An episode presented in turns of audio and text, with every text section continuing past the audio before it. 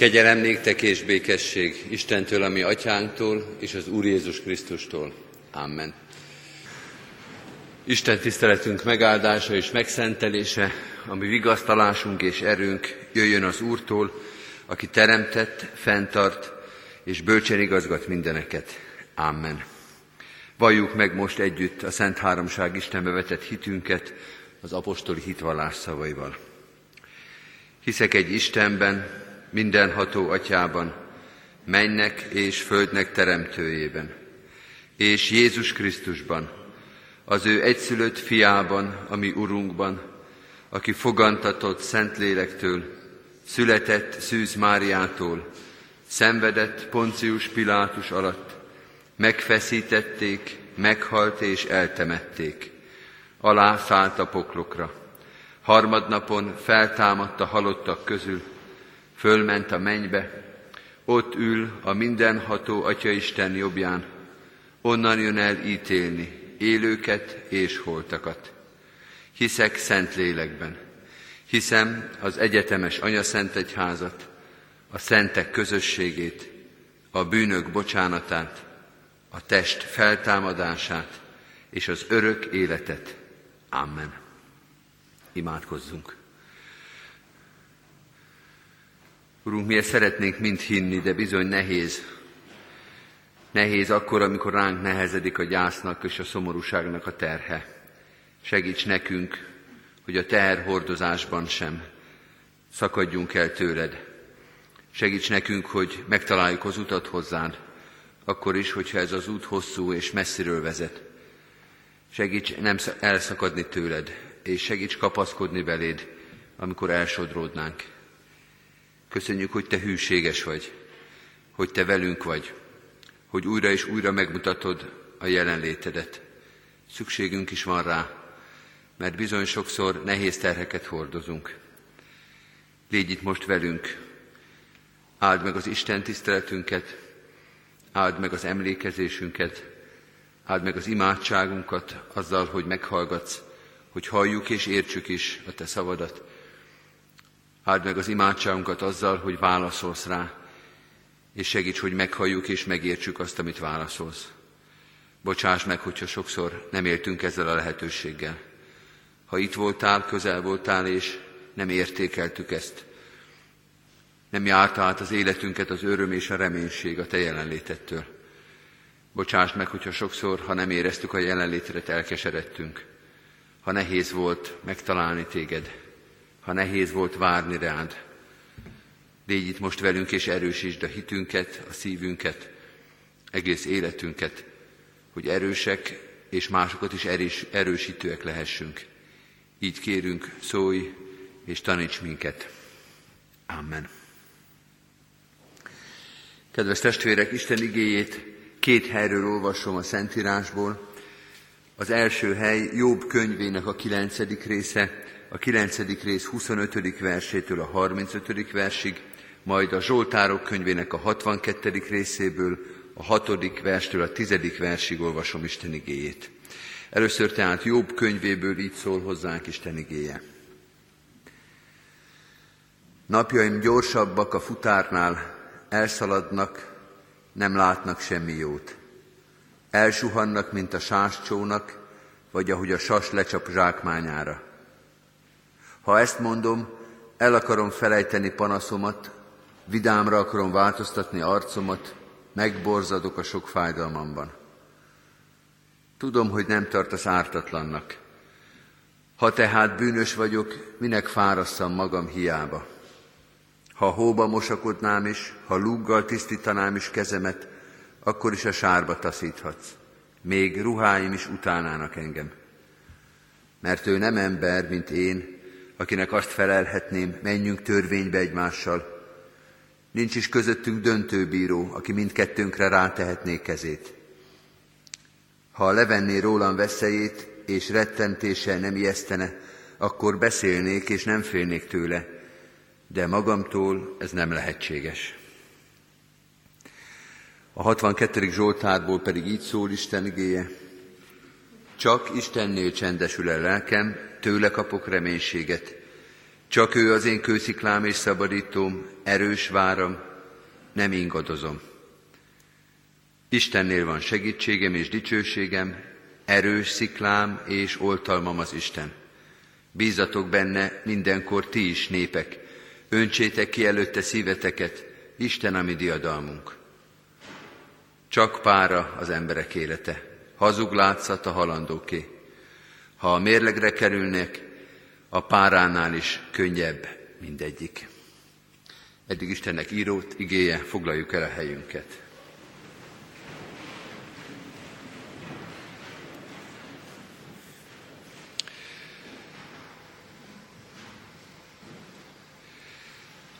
Kedves testvéreim, két igét olvastunk föl a Szentírásból, mind a kettőt az Ószövetségből. Ezek közül az első Jobb könyvének a versei, a mai Ószövetségi igénknek a része.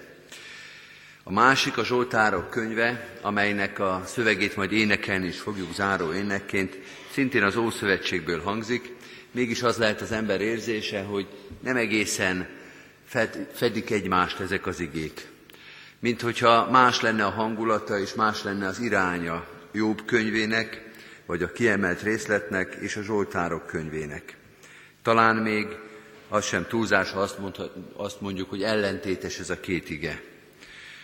Jobb könyvében az Istennel szembeni vereséget, az Istennel szembeni alulmaradást, az Istenhez képest való kicsinséget érezzük, hogy nem lehet az Úristennel vitázni, nem lehet az Úristen előtt megállni, nem lehet az Úristen előtt igaznak bizonyulni, nem lehet annyira mosakodni, annyira magyarázni, annyira forgatni a dolgot, hogy egyáltalán odaállassunk az Úristen elé, mit is tehetnénk, jobb lenne hallgatni, jobb lenne az Úristennel nem is szembenézni, mert nincs esélyünk vele szembe, nincs esélyünk előtte. És akkor a Zsoltárok könyve pedig arról beszél, csak Istennél csendesül el lelkem, tőle kapok reménységet. Csak ő az én kősziklám és szabadítom.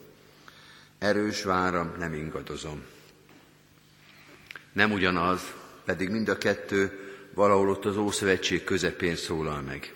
Érdemes összehasonlítani ezt a két igét, és úgy megérteni, és úgy megtalálni benne az üzenetet, hogy egymásra vetítjük Jobb könyvét és a Zsoltárok könyvének ezt a néhány versét. Mi is a különbség a kettő között? Ahhoz, hogy ezt megértsük, ahhoz egy kicsit bele kell látni a két történetbe. Jobb történetébe talán könnyebben láthatunk bele, bár egy viszonylag nehéz olvasmány, hosszú és elég nehéz követni, de most ebben van részünk. A Bibliaolvasók kalauz szerint Jobb könyvét olvassuk hosszan-hosszan. Az elején ismerünk egy történetet. Az eleje arról szól, hogy Jobb egy messzeföldön híres, istenfélő ember volt, és nem csak híres volt, hanem jómódú is, megáldott, szerencsés, mások által bizonyára irigyelt, gazdag volt, megbecsült volt, nagy családja volt, mindenki szerette, mindenki tisztelte. De a történet úgy folytatódik, hogy szinte egy csapásra, szinte abszurd módon Jobb egyik pillanatról elveszít, egyik pillanatról a másikra elveszít mindent. Elveszíti a gazdagságát, elveszíti a családját, meghalnak a gyermekei, elveszíti az egészségét is, és az, aki annak a vidéknek, annak a területnek az egyik legmegbecsültebb és legtiszteltebb polgára volt, íme ott ül a szó átvitt értelmében, de a szó szoros értelmében is ott ül a szemétdombon, és cserépdarabokkal vakargatja a fekélyes sebeit. Nem lehet mélyebbre kerülni, és nagyobbat esni, ebben a földi életben, mint ami jobbal megtörtént. Ez a jobb beszél ilyen keményen, ilyen szomorúan, ilyen nehézen, nehezen az Úristenről. Nehezebb egy picit belelátni a Zsoltárok könyvének a szerzőjére, mert bár az van odaírva a Zsoltár elé, hogy ez Dávid Zsoltára, magáról az élethelyzetről nem nagyon tudunk semmit. De ha mondjuk a negyedik meg az ötödik verset elolvassuk, meg visszaedézzük, hogy mit olvastunk a tizedik versben, azért rálátunk erre az emberre is. Meddig támadtok egyetlen emberre? Miért akarjátok minnyáján megölni? Olyan, mint a düledező fal és a bedőlt kerítés. Csak azon tanácskoznak, hogyan taszítsák le a magasból. Hazugságban telik kedvük, szájukkal áldanak, szívükben áldoznak. Csak pára az ember élete, hazug látszat a halandóké. Ha mérlegre kerülnek, a páránál is könnyebb mindegyik. Kedves testvérek, ezek a versek a 62. Zsoltárból jelzik, hogy nem olyan egyszerű az élet és a helyzet, hogy van egy szenvedő, sokat vesztett jobb, aki persze nehéz szívvel beszél az Úristenről is, nehéz vele béképes, békességben lenni, de hát ott van a 62. Zsoltár szerzője, aminek minden sikerül, akit mindenki szeret, akit az Úristen megáldott, és azért énekel ilyen szépen. Hanem azt olvasjuk és azt látjuk, hogy igazából a két sors között nincs olyan nagy különbség. Jobb szenved, de a 62. Zsoltár is egy szenvedő embernek, egy megtámadott, talán megalázott, talán életveszélyben élő embernek az imádsága, aki azt éli meg, hogy a körülötte lévők támadnak rá, a halálát, a vesztét, a szégyenét lesik, aki átéli azt, hogy az ember élet az olyan, mint a pára, hogy lehet, hogy az előbb még gazdagok és megbecsültek voltunk, de a következő pillanatban, mint a hajnali ködött, a szél egyszer csak elvihet minket az életnek egy forgószele, és talán nem is fognak ránk emlékezni. Ez a 62. Zsoltárt író ember is nagy szenvedések és nagy fájdalmak és nagy kérdések között vergődő ember. Nem a sorsban van tehát a különbség, a lekció és a textus, Jobb és a 62. Zsoltár között. És higgyétek el, kedves testvérek, hogy nem is a bizalom különbözteti meg ezt a két embert. Ha végigolvasnánk Jobb könyvét, akkor látnánk, hogy bár Jobb nehéz szívvel beszél, sok szenvedés van a szavaiban, de nem szűnt meg bízni az Úristenben. Van egy híres jelenet, amikor Jobbnak a felesége azt mondja Jobbnak, hogy átkozd meg az Istent és haj meg.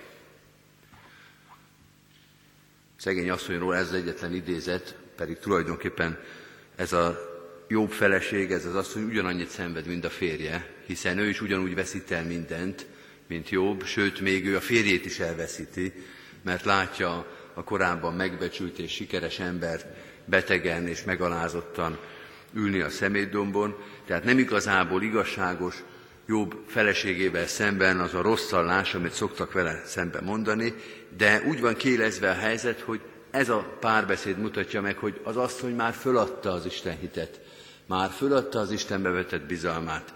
Ő már perben áll az Úristennel, de jó visszautasítja ezt, és azt mondja, hogy ha jót elfogadtuk az Úristentől, akkor a rosszat is el kell. Az Úr adta, az Úr vette, áldott legyen az Úr neve.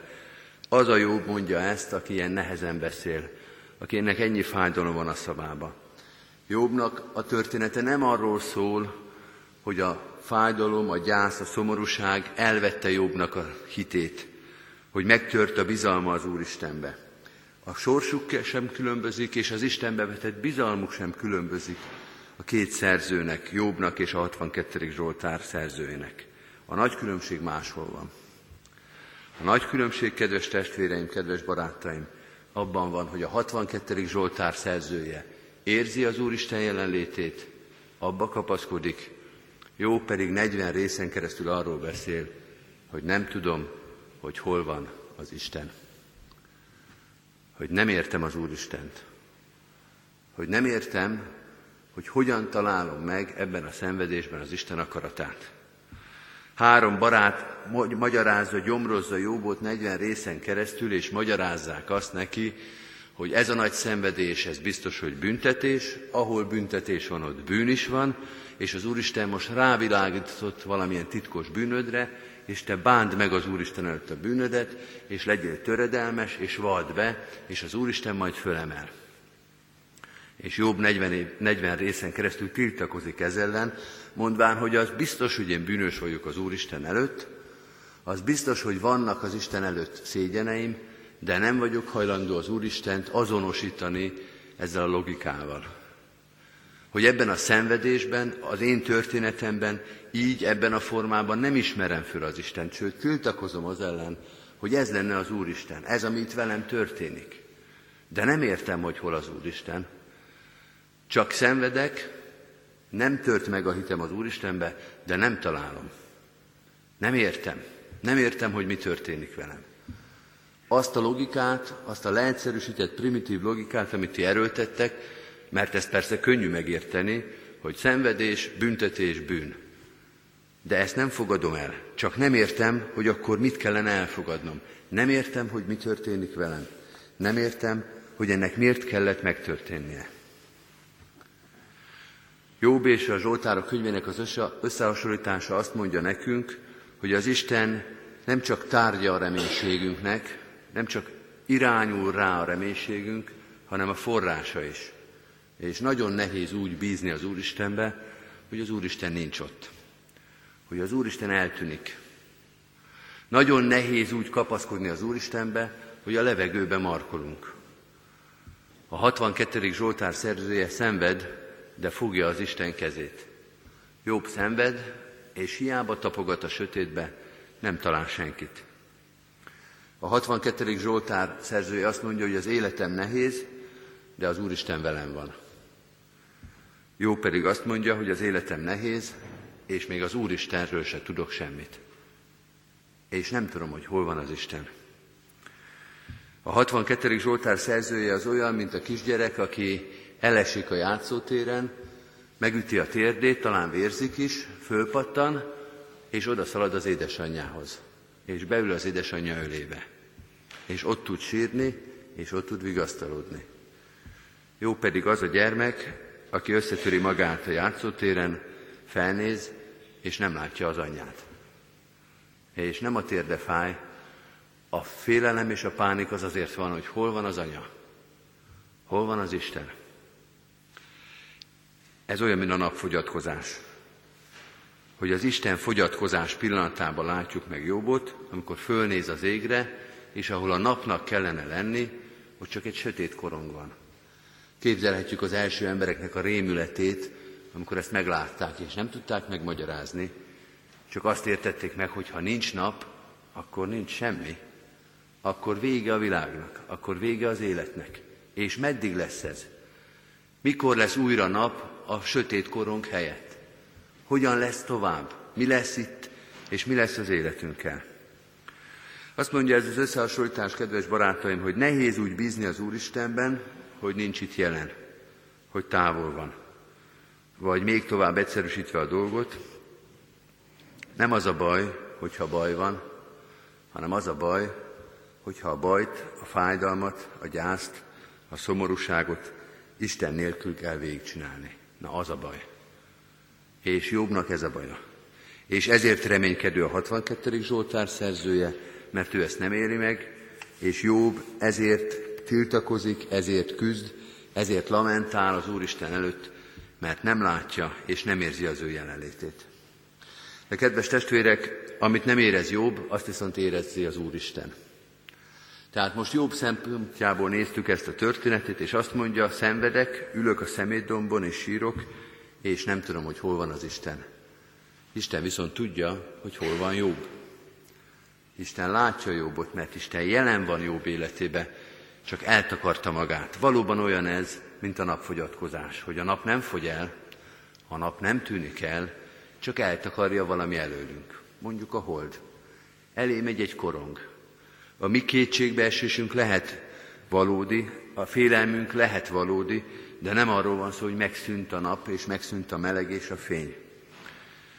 Mi tudjuk, akik olvassuk jobb könyvének az elejét is, meg a végét is, hogy ez egy próbatétel, ez egy színház, ez egy nagyon kemény játék, hogy Isten és a sátán találkozik, és arról beszélgetnek, hogy miért van az, hogy Jobb ilyen istenfélő, hogy Jobb mindig az Isten tisztelés. A sátán azt mondja, hogy könnyen Isten félő jobb, hogyha mindene megvan. De vegyük el csak mindenét. Vegyük el a vagyonát, vegyük el a tiszteletét, vegyük el a gyermekeit, vegyük el az egészségét, majd fogja még átkozni az Úristent. És az Úristen megengedi ezt. Belemegy egy ilyen játékba, belemegy egy ilyen színházba, elsötétítik az égbolt jobb körül, de Isten nem távozik el tőle, Isten végig nézi, végig látja az ő szolgáját, és végig hallja, hogy Jobb nagyon sok mindent mond, nagyon sok minden miatt panaszkodik, de nem tagadja meg az Istent. Az Isten tehát visszatér ebbe a történetbe. Nem. Nem, mert nem is ment el. Isten nem visszatér, hanem újra megmutatja magát. Hogy Isten, aki végig ott volt Jobb mellett, noha ezt Jobb nem látta, nem érzékelte, egyszer csak elveszi ezt a fátyót, elveszi ezt a függönyt, elveszi ezt a takarást, és újra láthatja Jobb, a szenvedő, a fájdalmas Jobb, az Isten jelenlétét. Vagyis azt lehet mondani, hogy amit itt végig okoskodunk ebben az ige hirdetésben, azt az Úristen is tudta, hogy ez a legnehezebb, hogy Isten nélkül kell szenvedni. De azt mondja, hogy nem kell. A legnagyobb mélységben is ott vagyok, és a legnagyobb szenvedésben is. És higgyétek el, hogy még akkor is veletek vagyok, hogyha ugyanúgy, mint Jobb, nem értitek, hogy miért kellett ezt végigcsinálni. Hogy nem értitek, hogy miért történt ez. Hogy hol van az Úristen ebben a történetben. Higgyétek el, hogy én ott vagyok. Mint hogy az édesanyja is ott van a játszótéren. Hát nem hagyja ott a gyereket. Hát nem feledkezik meg róla. Hát nem hagyja ott a veszélyben, akár jól, akár rosszul mennek a dolgok. Az lehet, hogy a gyerek nem látja, de az édesanyja látja. Biztos mindenki ismeri ezt a helyzetet, amikor meglátjuk a gyermekünkön, hogy ő most nem lát minket. Az arcán látjuk a félelmet, mi látjuk őt, de tudjuk, fölismerjük, hogy most azt hiszi, hogy elveszett. Most oda kell szaladni gyorsan, hogy ne tartson soká ez a pánik, hogy nem elég, hogy összeverte a térdét, de még látjuk az arcán, de még azt is hiszi, hogy egyedül van. És akkor oda kell menni, és ezt csinálja az Úristen is. Hogy meglátja az arcunkon a pánikot, a félelmet, a szomorúságot, a kétségbeesést, és oda nyúl, és megfog, és megmutatja az ő jelenlétét. Hadd mondjak egy másik párhuzamot is az új szövetségből. Van egy gyászoló pár, egy testvérpár, Mártának és Máriának hívják őket, akik eltemették a testvérüket, Lázárt. És amikor Jézus eljön, akkor azt mondja neki a testvérpár, ha itt lettél volna, ha itt lettél volna, nem halt volna meg a testvérünk. De nem voltál itt. Elhagytál minket, és ezért most itt vagyunk. Négy napja a sírban van a testvérünk. Nem történt volna ez meg, ha te velünk vagy. De elhagytál minket, de nem voltál jelen, de nem volt segítségünk. Jézus végig ott volt ezzel a két emberrel, ott volt ezzel a gyászoló családdal, és azt is tudja, azt is látta, hogy ezt ők még nem érezték, és nincsenek fölkészülve arra, ami ebből a történetből még alakulhat hogy Lázár még majd ki fog jönni a sírból, hogy föl fog támadni. Hogy is gondolhatták volna, hogy is készülhettek volna arra, hogy Jézus még ezen a történeten tud változtatni. Ugyanaz, mint Jobb története, hogy azt gondolja, nyilván azt gondolja, mert ezt látta és érezte, hogy nincs itt Jézus, hogy nincs itt az Isten, hogy nincs segítségünk. És majd csak a végén, csak a történet végén jön vissza, és jelenik meg. De kedves testvérek, Jobb története is, és Lázár története is azt mutatja, hogy az Úristen még az utolsó utáni pillanatban is tud segíteni. Ha végigolvasnánk Jobb könyvét, és majd meglátjuk a végén, azt látjuk, hogy Jobb valami olyan kárpótlást kap az Úristentől, ami hát egy kicsit meg is haladja a Biblia olvasó ember képzeletét is. Az ember úgy tanakodik, hogy nem lehet egy ilyen rossz történetet ennyire szépen kiszínezni a végén hogy még hány gyereke születik, még mennyi gazdagsága lesz, még mennyi megbecsülést kap, hogy úgy hal meg, mint hogyha nem is történt volna ez meg. Hogy úgy hal meg, mint hogyha semmi veszteség nem érte volna. És az ember gondolkozik, hogy tehát azokat az először meghalt gyerekeket mégse lehet visszahozni. Ezt a szenvedést mégsem lehet olybá tenni, mintha meg se történt volna. Hogy ez már egy kicsit talán túl is van színezve ez a kép. Nem lehet ennyire helyrehozni valamit, ennyi szenvedés után. És talán azért is van túlfeszítve ez a kép, meg ugyanígy túlfeszítve Lázár története, hogy megmutassa, hogy igen, vannak emberi történeteink, amire azt mondjuk, hogy itt már nincs segítség, nincs vigasztalás, nincs kárpótlás, nincs megoldás. És akkor jön az Úristen, és olyan véget keríthet a történetnek, amire semmilyen elképzelésünk nem volt. Hogy még akkor is kárpótolni tud, akkor is vigasztalni tud, akkor is gyógyítani tud, amikor mi annak már semmiféle emberi esélyét nem láttuk. És emberi esélye nem is volt. De jön az Isten, és egy egészen más befejezést ad a történetnek. Vagyis azt mondja ez a történet, arról szól ennek a két igének az összehasonlítása, hogy Isten nem kísért és nem terhel minket jobban, mint amennyit bírnánk. Hogy látja, hogy mennyit bírunk, azt is látjuk, látja, hogy értjük-e, érezzük-e az ő jelenlétét. És vissza fog jönni, és meg fogja mutatni, és fel fogja fedni az ő arcát, szeretetét és vigasztalását. Az előbb használtam ezt a játszóteres képet, hát játszótérről nem beszél a Biblia, de ez a kép benne van Ézsajás könyvében, amikor azt kérdezi az Úristen az ő népétől, hogy elfeledkezhetik-e az anya a gyermekéről. Ha ő el is feledkezik, én rólad el nem feledkezem. Nincs az a mélység, nincs az a sötétség, nincs az a jóbéhoz hasonlítható szenvedés, amelyben az Úristen elfeledkezne rólunk. Ha nem is érezzük, ha nem is látjuk, ha nem is tudjuk sem másnak, sem magunknak bebizonyítani az ő jelenlétét, azt mondja ez az ige, higgyétek el, itt van közel, ha a takarásban is, ha a sötétben is, ha az Isten fogyatkozás érzésében is, de itt van közel, visszatér, megragad és megvigasztalt titeket. Amen. Hajtsuk meg most a fejünket, és egy csendes percben vigyük Isten elé imádságunkat. Amen. Urunk, köszönjük neked, hogy meghallgatod az imádságunkat, pedig te látod legjobban, hogy hány olyan imádság született meg bennünk is, az ajkunkon, vagy csak a szívünkben, amikor nem tudtuk, hogy hall-e minket valaki, amikor keresni kellett téged, kerestünk és nem láttunk, hogy üres volt az ég, és üres volt a mi szívünk is. Köszönjük, hogy nem hagytál minket mégsem árván. És köszönjük, hogy most is ezt ígéred nekünk, hogy jelen vagy, és itt vagy közel, akkor is, hogyha ezt nem érezzük. Hálát adunk minden olyan pillanatért, amikor tudtuk és éreztük a jelenlétedet. De hozzád fohászkodunk és téged keresünk akkor is, amikor, mint jobb, nem értjük, hogy mi történt velünk, és hogy hol vagy te az életünkben, a napjainkban, a gyászunkban. Pedig nagy szükségünk lenne rád. Nagy szükségünk lenne a magyarázatodra, a vigasztalásodra. Nagy szükségünk lenne arra, hogy mellénk állj, hogy segíts. Mi is mondjuk sokszor, ha itt lettél volna, nem történt volna meg ez velünk. Nem igaz, hogy te ezt így akartad, és hogy te nem tudtál volna ezen változtatni. És mégis itt vagyunk, és mégis ebben vagyunk, és mégis tele van a szívünk szomorúsággal és gyászsal. Urunk, lásd meg ezt a gyászt és szomorúságot. Jöjj, mutasd meg magad, és vigasztalj minket.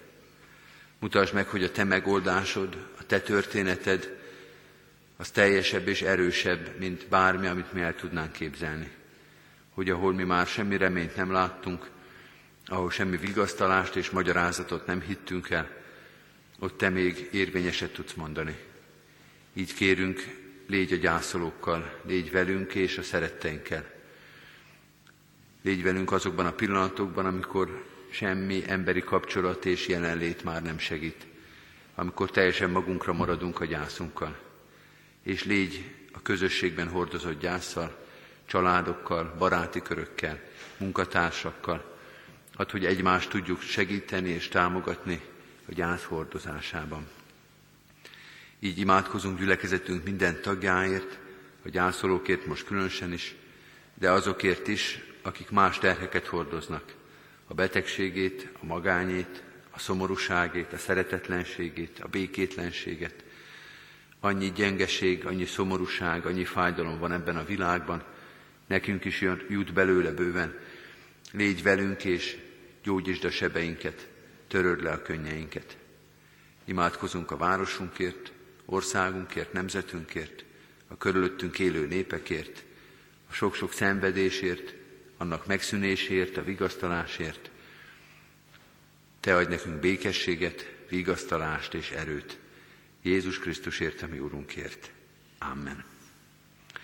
Az Úrtól tanult imádságot együtt és fennállva mondjuk el. Mi atyánk, aki a mennyekben vagy, szenteltessék meg a te neved. Jöjjön el a te országod, legyen meg a te akaratod, amint a mennyben, úgy a földön is. Minden napi kenyerünket add meg nékünk ma, és bocsásd meg védkeinket, miképpen mi is megbocsátunk az ellenünk védkezőknek. És ne vigy minket kísértésbe, de szabadíts meg a gonosztól, mert Tiéd az ország, a hatalom és a dicsőség mind örökké. Amen.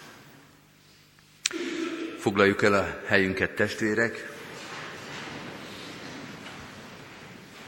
és emlékezzünk közösen azokra, akiket az elmúlt héten, elmúlt, elmúlt hónapban elbúcsúztattunk. Isten vigasztaló szent lelke legyen azoknak családtagjain, szerettein, ismerősein, akik az elmúlt hónapban egy-egy koporsó mellett kellett, hogy megálljanak. Így emlékezünk szeretettel és Isten iránti hálaadással, dr. Hercsik Sándorné, Gál Gabriella, Kovács Sándor, Bosznai Sándor, Prikkel Sándor, Bakos Adrien, Virág József, Palotai Erzsébet, Tenke Ferenc, dr. Borbé Erzsébet, Pap Gáborné Szújkó Mária, Veres Lászlóné Gyulai Lídia, Búsi Gáborné Szalai Mária Erzsébet, Makra Imréné Smelc Ilona, Timár Józsefné Csoma Lenke, Gonda Sándorné Kun Julianna, és Farkas Pál testvéreinkre, és emlékezünk azokra, és szeretettel állunk azok mellett, akik hosszú-hosszú évtizedek gyászát hordozzák, és emlékeznek Sárai Szabó József testvérünkre. Isten vigasztalása, szeretete, szent lelke legyen a gyászolókkal. Amen. Most pedig, kedves testvérek, az áró énekünket énekeljük, a 62. Zsoltárnak az első három kinyomtatott verszakát, az igében is meghallott Zsoltárnak, a Genfi Zsoltár változatát, 62. Zsoltár első három verszakát, az én lelkem szép csendesen nyugszik csak az Úristenben.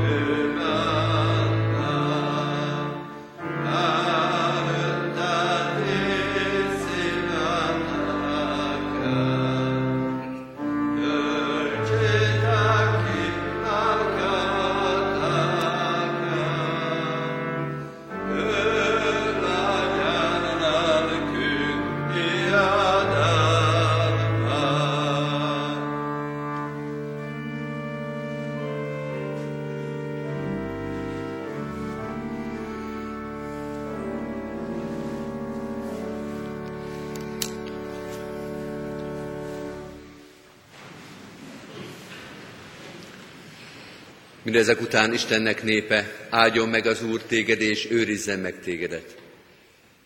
Világosítsa meg az Úr az ő orcáját te rajtad, és könyörüljön te rajtad. Fordítsa az Úr az ő orcáját te rád, és adjon békességet, vigasztalást néked. Amen. Áldást, békességet az egész gyülekezet.